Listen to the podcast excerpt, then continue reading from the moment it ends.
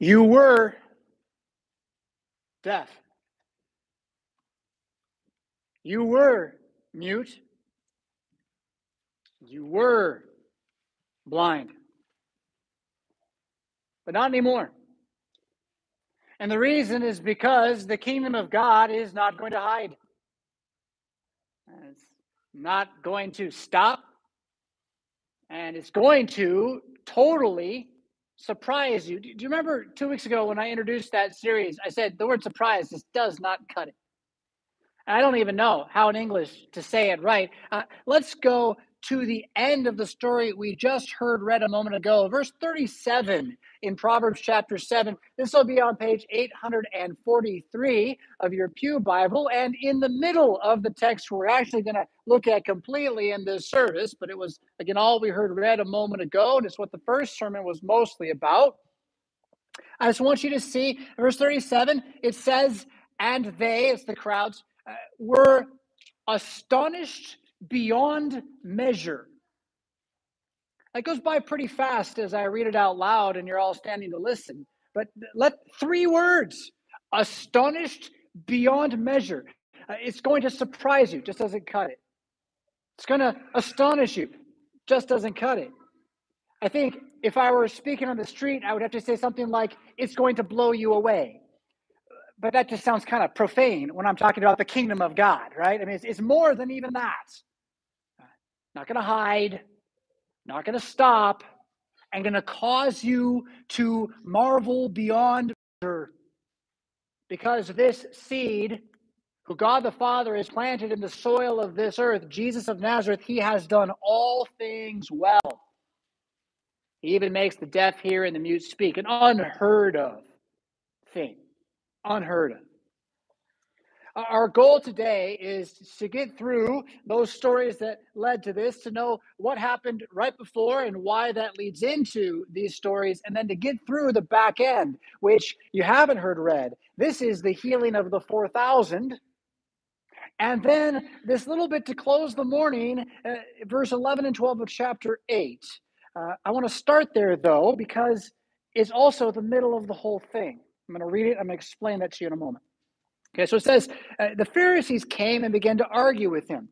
The whole story up to this point is he left the Pharisees Wednesday. They were arguing with him. He leaves the country. He goes to Tyre and Sidon. He goes to where the pagans are to get away from the Pharisees. Here they are. they can't leave him alone. They came and began to argue with him, seeking from him a sign from heaven to test him. And he sighed deeply that's Jesus having feelings right there. He sighed deeply in his spirit and said, Why does this generation seek a sign? Truly I say to you, no sign will be given to this generation. And he left them, got into the boat again, and went to the other side. Now, remember how I, I talked about Mark makes these sandwiches of story, story sandwiches? He'll start one story, and then he'll just cut it off and he'll tell you another story in the middle and then that'll be over and it'll come right back and he'll finish the first story and you're supposed to kind of see them as one big whole okay? So what's going on right now is he's he's giving you some like uh, what do they call those sliders? You've had some sliders right? Or you just had meat and bread right? Uh, but what he's doing now is he's going to put lettuce tomato cheese right? He's going to add layers to the sandwich so we're going to look at the Bible, the Pew Bible in your hands from like a, a bird's eye view here for a moment, starting with this bit about the Pharisees demand the sign, because that's the meat in the middle of everything. Okay, the sandwich he's making, that's the meat. The opening, the bread, is this Syrophoenician woman. We'll talk about her, but she's this woman who shouldn't believe in Jesus, but she does. And so the main thrust of the story is that she confesses him for who he is. Now, the, the other piece of that piece of bread, that's on page, uh, page 844. This is Peter confessing Jesus as the Christ. So you have a story that begins with this woman confessing Christ for who he is. It's going to close with Peter confessing Christ for who he is. Right after the woman confesses Christ, he's going to heal a man who is both deaf and mute. Right before Peter confesses the Christ. Can you see it there, starting at verse 22? He's going to heal a man who is blind. Okay, so you got confessing of the Christ, you got miraculous healings of basic elements of humanity, and then you have two more pieces before you get to the meat. On the one side, you have the feeding of the 4,000, not the 5,000, the four. We'll, we'll talk about that too. You get the feeding of the 4,000. On the other side, you have this conversation about the leaven of the Pharisees, which is really about hypocrisy, but his disciples think it is about bread. Right? So, so again, on the outside, confessions of Christ, just inside, major healing events, just inside, something about bread and Jesus, and right in the middle, you Pharisees ask for a sign and you won't get one. Now, there's also a big difference between this very moment in Mark and this same moment in Matthew. Enough so that I want to tell you what Matthew says because I think it uh, it makes it more gospel, frankly, right? Uh, Matthew says uh, this this generation will not be given a sign except for one, and that one sign which will be given is he calls it the sign of Jonah. And he says that just as Jonah was three days and three nights in the belly of the fish, so the Son of Man will be three days and three nights in the heart of the earth. That is, you want me to prove that I'm who I say that I am? Kill me. See what happens. Now, a little aside if you don't believe in the story of Jonah because you're one of those types who think the Bible can not be true, uh, well, what is he talking about then? If Jonah wasn't in the fish for three days, was the Son of Man in the earth for three days? Is the whole thing a metaphor? Again, liberals aren't worth your time. They really aren't. They're distractions to you. And by a liberal, I mean biblical liberals. They don't believe the Bible is true. Know, not worth your time. In any case, the Pharisees demand a sign. They ask Jesus to prove who he is. And so far as Mark is concerned, he says, You will never believe me. I won't even give it to you. You're faithless. You're faithless already. Now, that's where our text is going to end, but remember, that's sort of the meat in the middle on either side of confessions that he's the Christ, of him doing miraculous deeds, of him being the bread from heaven, and then what's going to happen next after this sandwich. You just eat this whole sandwich of there are no signs, and next thing he's going to do, can you see it on page 844? He's going to tell everyone that he has to die on a cross and rise again. He's going to start telling that story openly and plainly until it happens. It's a whole turn in the direction of the gospel. Yeah. So that's where we're headed.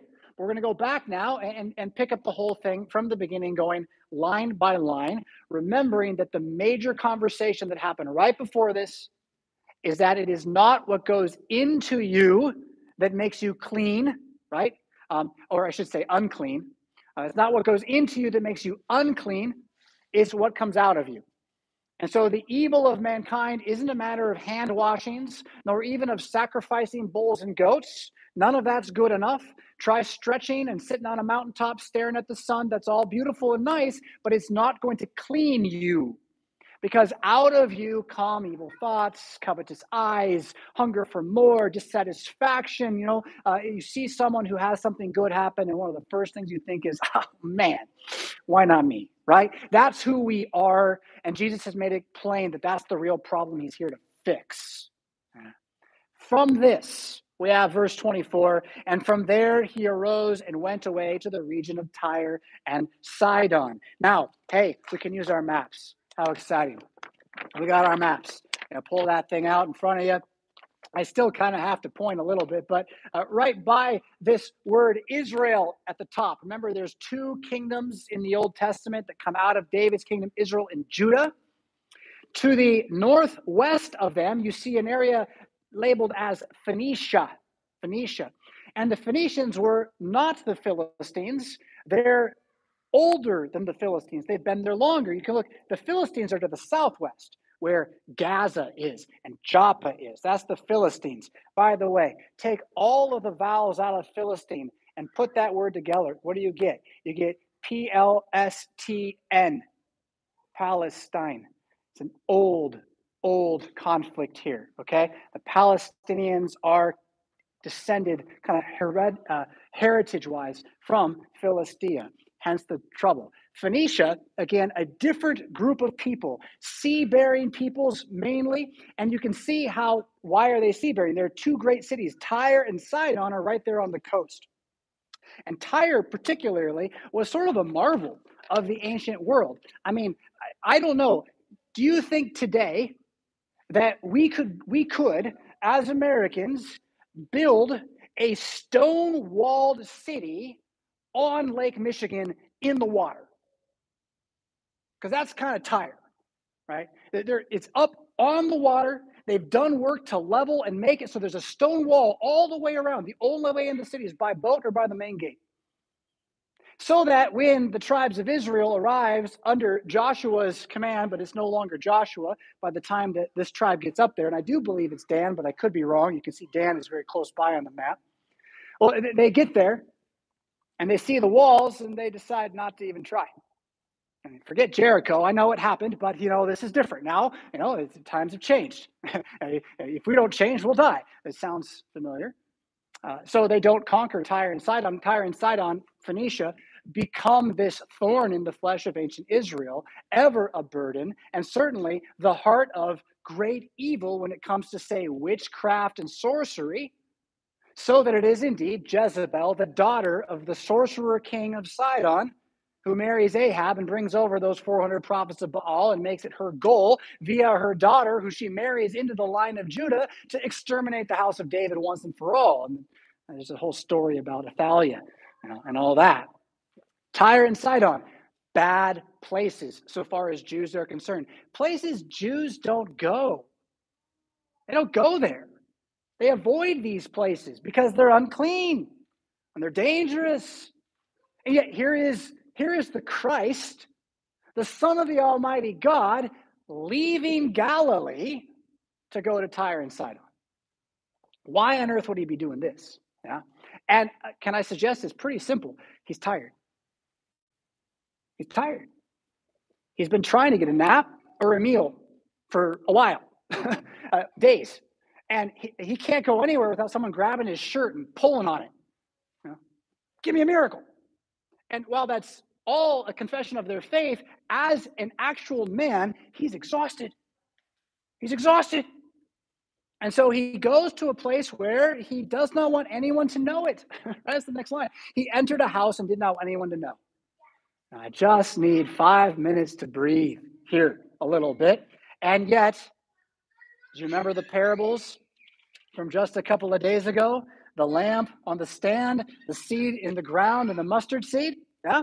Not gonna, not gonna hide.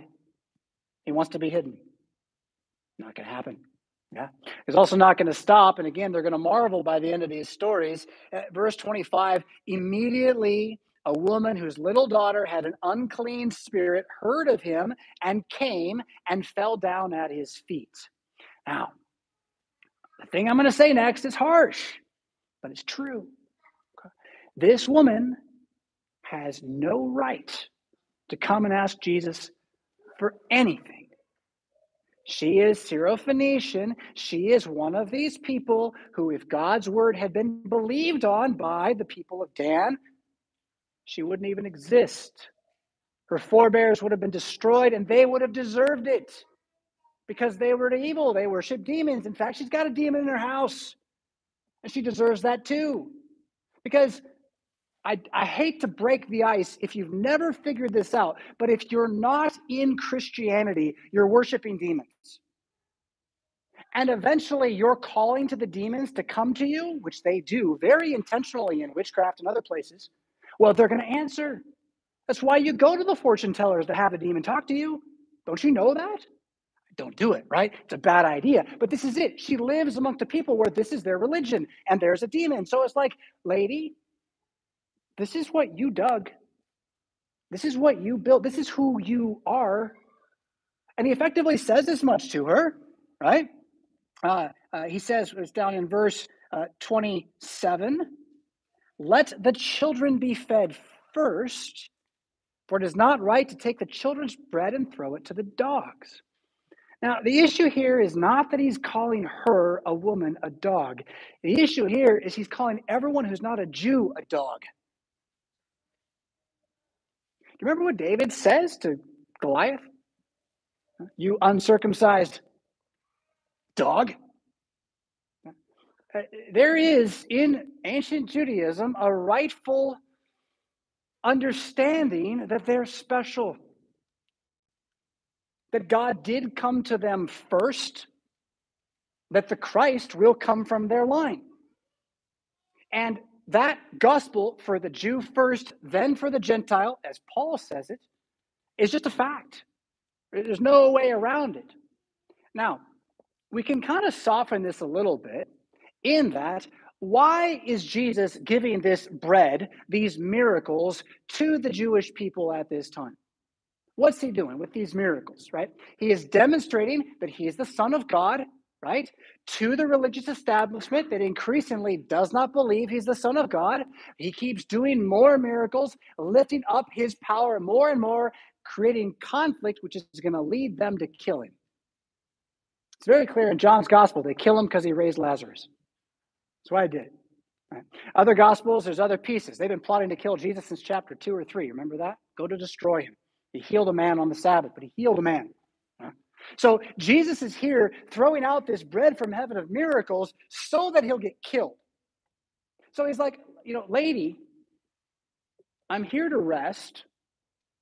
I'm not really here to make everyone's life better right now. I'm making their life better right now to prove that they don't believe it so that they'll kill me and then life will be better for everyone because there's a whole new kingdom that's coming right? There's this whole reign of resurrection of the spirit of god. And don't miss that by the way. When he says to her i want to read it uh, let the children be fed first he says. He doesn't say i'll never feed you. Can you imagine like in the back of his head jesus is like just just wait. I'm going to totally heal your daughter after i rise from the dead through st paul when he comes through. Hang on like it's not as though God doesn't have a plan. Oh, he does. He just isn't here to throw out miracles left and right. And he's actually trying to get away from it for just a moment. He says, No, lady, you know, right now, it, it just isn't the right time. And yet she meets him with these words, right? Yes, Lord. He says no, she says yes. How good are you at that? You're talking, someone goes, No. You're like, Yeah, I mean, no, none of us do that, right? We don't like to be told we're wrong. And that she says, Yes, Lord, you're absolutely right. I don't deserve it. I don't deserve it. And you didn't come to give this to me now.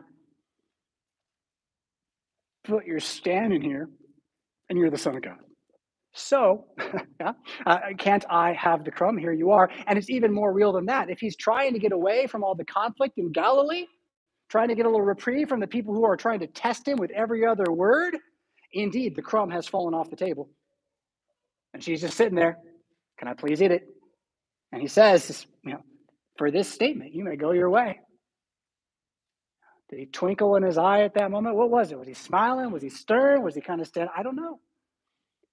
But her faith in who he is is not swayed by who she is. Should I say that again? That's maybe the most important thing all day. Her faith in who he is is not swayed by who she is. She's still going to believe in him. And the result is oh, who is he? The God of mercy. That's what she's going to get mercy. Go your way. The demon's left your daughter. She went home, found the child lying in the bed, demon gone, and cast out. And last piece before we go to the next story, I want you to notice how little effort Jesus put into this miracle. Right? He's in a debate, kind of. She says, Yes, Lord, yada, yada. He says, Oh, yeah, okay, it's fine. It's done. And he just, he just turns away. There's no show, there's no big statement. It just happens. The next story is going to be kind of the opposite. He's going to make a, a, a big, small show out of the entire thing. Why? I don't know. But notice the parallel right? And then kind of the cyclical motion of the story as he weaves the sandwich together. Yeah. So uh, they return, verse 31, from the region of Tyre and went through Sidon to the Sea of Galilee in the region of the Decapolis. So we're kind of back near that Gerasenes, Gadarene area. Decapolis is a big stretch on the north side of the Sea of Galilee, basically 10 cities, Decapolis, 10 cities, right, is why it's called that uh, in that area. Uh, still, though, Jesus going through Sidon, like, that's like worse than Samaria. What are you doing? It's kind of weird. Um, but he ends up back in this pagan Gentile area. And verse 32 they brought to him a man who was deaf and had a speech impediment. And they begged him to lay his hand on him. And I mentioned now the, the show. It does say taking him aside. It's not like he does it in front, but no one's, it's not getting missed either. Taking him aside from the crowd privately, he put his fingers into his ears and after spitting, touched his tongue and looking up to heaven with a, oh, I lost my spot. There it is. He sighed and he said, Ephphatha, which is translated as be open. So Ephphatha is Aramaic. Was a common tongue of the day amongst uh, the rabble, the, the, the, poor of the area. Um, but Ephphatha, be opened. His ears are opened, his tongue's released, he speaks plainly. It's a miracle. The miracle should stun us. We could spend an hour just marveling at the miracle. But the way the miracle's done is a bit strange, right? What's this about? Uh, fingers and ears and, and hand and spittle on the tongue.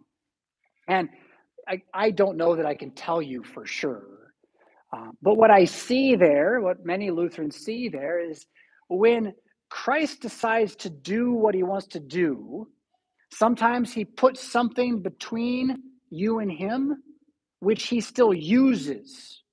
Uh, he's going to do it again with the blind man. He's going to put mud on his eyes, made out of spit, in a moment, uh, next week, uh, Wednesday. Uh, but he's going to do it again. He's going to use means to deliver the grace. So you can see in this a little bit of what we call word and sacrament theology, that, that God attaches signs that are earthly to the words of miraculous promise that he gives, and those signs are themselves miracles. And so, yeah, indeed, Jesus spit on his fingers on your tongue can make your tongue talk when you never could talk before. Pretty cool, kind of odd again. More valuable, I hope, for you today is, is a little bit of this. And I'm, I'm hesitant with this. We Lutherans don't like to talk this way. Uh, but what I want you to do, I started the sermon this way, is to see that, that you're this guy in this story. I mean, you're the Syrophoenician woman too, but you're this guy, deaf and dumb. And you're also the guy who's going to be blind in a little while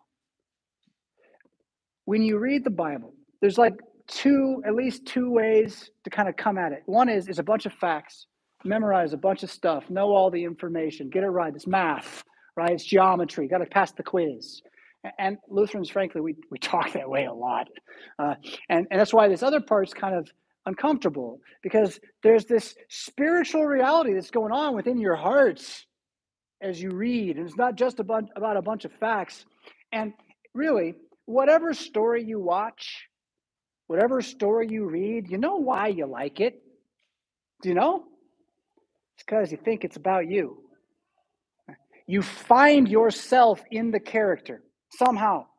And that character's success or failure is yours. You, you own it, you feel it, you live it with them, and you come out on the other side, maybe changed.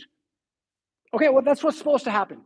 That's what's supposed to happen here is that this story is about Christ changing you. You are light now, not darkness. You've been declared a Christian by him. And the picture of this change is, well, threefold over the entire course of the story. Uh, once you were blind, but now you see. Once you were deaf, but now you hear. And, and once you were you were mute, but now, now you can sing again. Yeah. So to see that every time you read the Bible, first find Christ. He's in the story and he's not you. It is about Jesus, not you, but it's about Jesus for you. And so you're going to be in the story still. It's not about like Jesus and there's no you around. It's you and me and us, the whole church, his bride, being called out of darkness and into light, glorified and redeemed, regenerated and reviving. That's all very real. And it's his promise to you. Again, it's not something you have to achieve. He's declared this is what's going to happen to you. You used to not be able to see, now you see Christ. You used to have your ear deafened by the noise of the devil and all his yammering, but now your ears are opened to understand that the word of God is distinct from the word of the world, right? And now again, your tongue is capable of confessing the truth. Um, I don't know uh, uh, how to how to make this point without going too far, but uh, there's something about human language that is completely busted. Human language is broken. And I'm not just talking the men are from Mars, women are from, from Venus phenomenon, where we manage to go past each other because we do look at the world differently, but even two guys can talk right past each other. They just keep escalating. They keep talking as if they're being heard, but anybody on the outside knows they're not hearing each other. The language isn't working. There's a babble in the way. And I want you to believe that this is so much a curse of human language that there is no real truth speaking in all the world until God does it again. Right? So when Babel comes and man is left to fend for himself and, and strive through confusion and chaos, again, God sends his spirit according to his son's work on the cross at the day of Pentecost to take all of those languages and say, I've got a word that breaks through all of it. And again, remember, it is Christ has died, Christ is risen, Christ will come again. The, the words of the Bible, while written in human language and therefore as language, it will grow old. There'll come a civilization that can't read English, and this textbook won't be any good to them until they translate it. Nonetheless, what's translated is true and shall never pass away. These words are more than human language. They are the voice of God that first created the world, that has in Jesus' death redeemed the world, and now, as a spiritual reality, is regenerating the world by opening your eyes, opening your ears, and loosen your tongue. So that these words that are true, you can, you can say them. Uh, there's one of the worst things I think that the greater church, the Protestant church, did in the last 100, 150 years is we put such an emphasis on the mission of the church to make more Christians that we ended up destroying most of the Christians that we had. We spent so much time as a body, as the whole movement throughout Western civilization, telling all you, go tell people about Jesus, that nobody can really do it anymore. And I think there's something kind of obvious to this. If all I tell you is go tell people about Jesus, how would you know how to do it? But if I tell you about Jesus, you might just tell someone about Jesus because you got told about Jesus. But we've spent all the time saying, tell people about Jesus, right? So this, this hyper emphasis on mission has closed the mouth of the church. And what I want you, St. Paul Lutheran Church, and anyone listening around the world to, to believe is that you can try to close the mouth of the church, but Jesus is not going to hide. He's not going to stop. He's going to totally surprise you because he's going to open your eyes, he's going to open your ears, and what's going in is going to start to come out again. Your tongue's going to be loosed. And indeed, St. Paul, I know you as a people, you read your Bibles, you read it out loud, you confess the creed every week, right? So have confidence then that at the time when it's right to tell your friend, your neighbor, your family member the truth of God's word, it's going to come out because you're a lamp set on a stand and you're, you're a seed planted in the ground. You're, you're inside the body of Jesus Christ. Yeah. Opened, Ephphatha. You are chapter 8, verse 1. In those days, a little bit of a shift here in time, yeah? In those days, when again a great crowd had gathered and they had nothing to eat, he called his disciples to him and said to them, I have compassion on the crowd because they have been with me now three days and have nothing to eat. And if I send them away hungry to their homes, they will faint on the way. And some of them have come from far away. And his disciples answered him, How can one feed these people with bread here in this desolate place? Now, memory holding, you know, forgetting things that just happened a couple days or a couple weeks ago is a common problem for Americans. So maybe you don't remember, or it's just like kind of a fuzzy memory. No, no, really. He fed 5,000 people just a little bit ago with like five loaves of bread and two fish. Same disciples handed it out, collected 12 baskets full of food afterwards. Guys, what do you mean, where are we going to get bread? Don't you know who this guy is? And this is the story. This is Mark's point. He hopes, Mark hopes, you're kind of getting frustrated. A little bit. Like, guys, don't you see what's going on?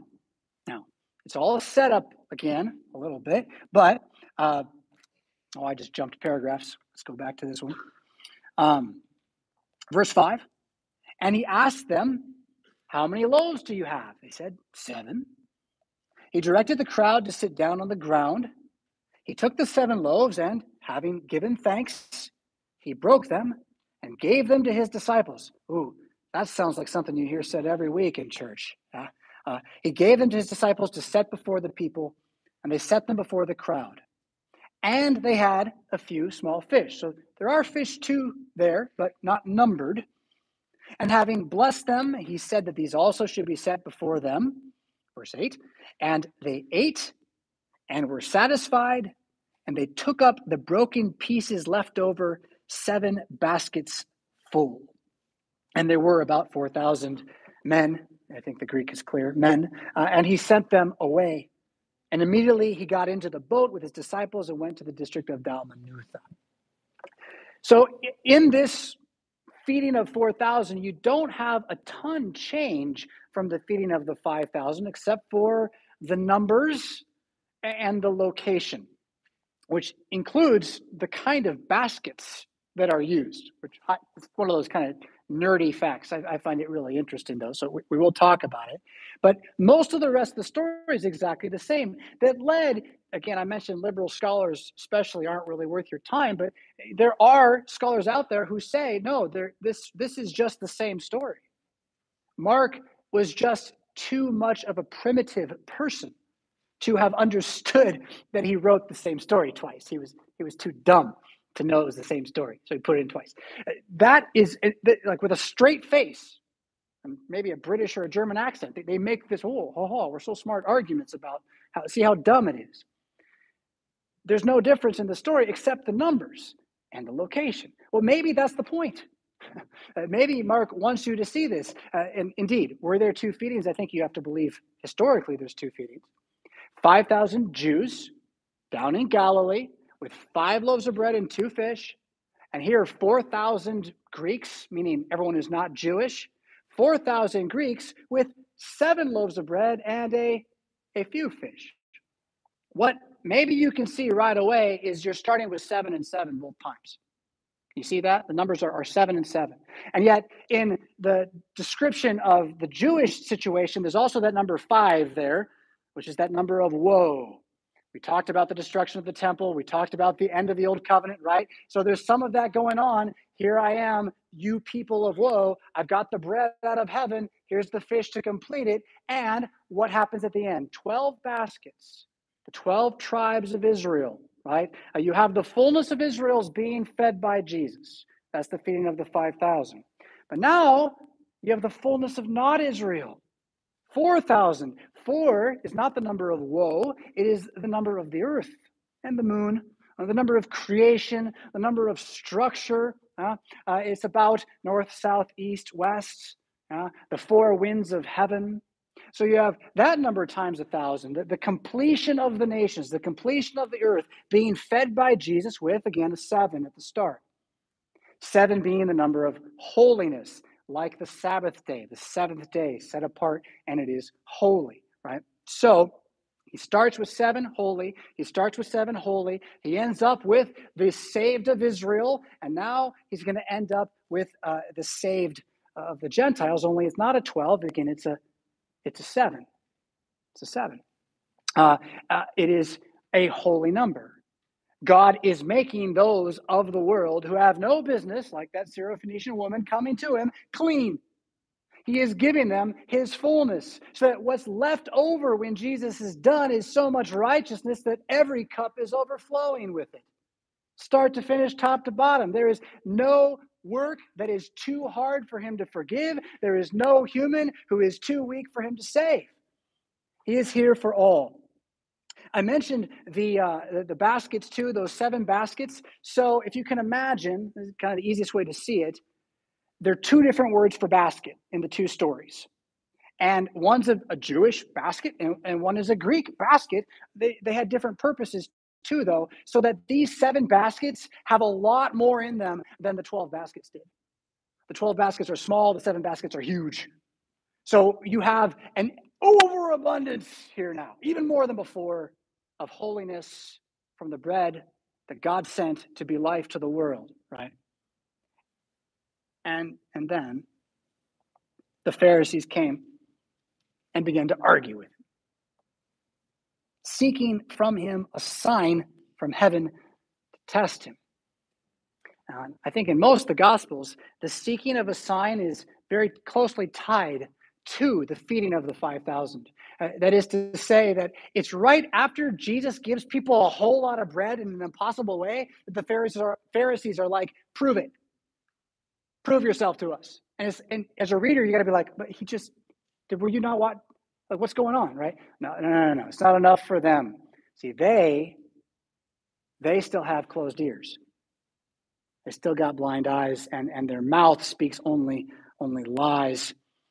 So they demand a sign from him, and he, again, sighed deeply. Can, he's just like, just tired of them. uh, I've answered you before. I've been speaking to you for generations. I know the state of your hearts. Why does this generation seek a sign? That's worth just a moment before we get to the end of all this. Why does this generation seek a sign? I've had more than one you know, encounter in my life with someone who says, if God were real, it would be obvious. If God were real, he would prove it. If God were real, he would show me since I need him to. I demand that he prove himself to me. And if he doesn't, then he's not real. Why does anybody do that? What's going on behind in the darkness of their soul that leads them to think that, like, they're so special, they can walk out into the madness of this created order? I mean, take away the electricity and the cars and just go walk in the winter night and imagine what it was like to survive a thousand years ago at all. And you're going to walk out there and ask that the God who made it all prove himself to you? Show himself to you, or you won't believe it? Okay, well, then die in the winter, man. Really? And that is sort of the solution to those who demand a sign from Jesus. You're not going to get one.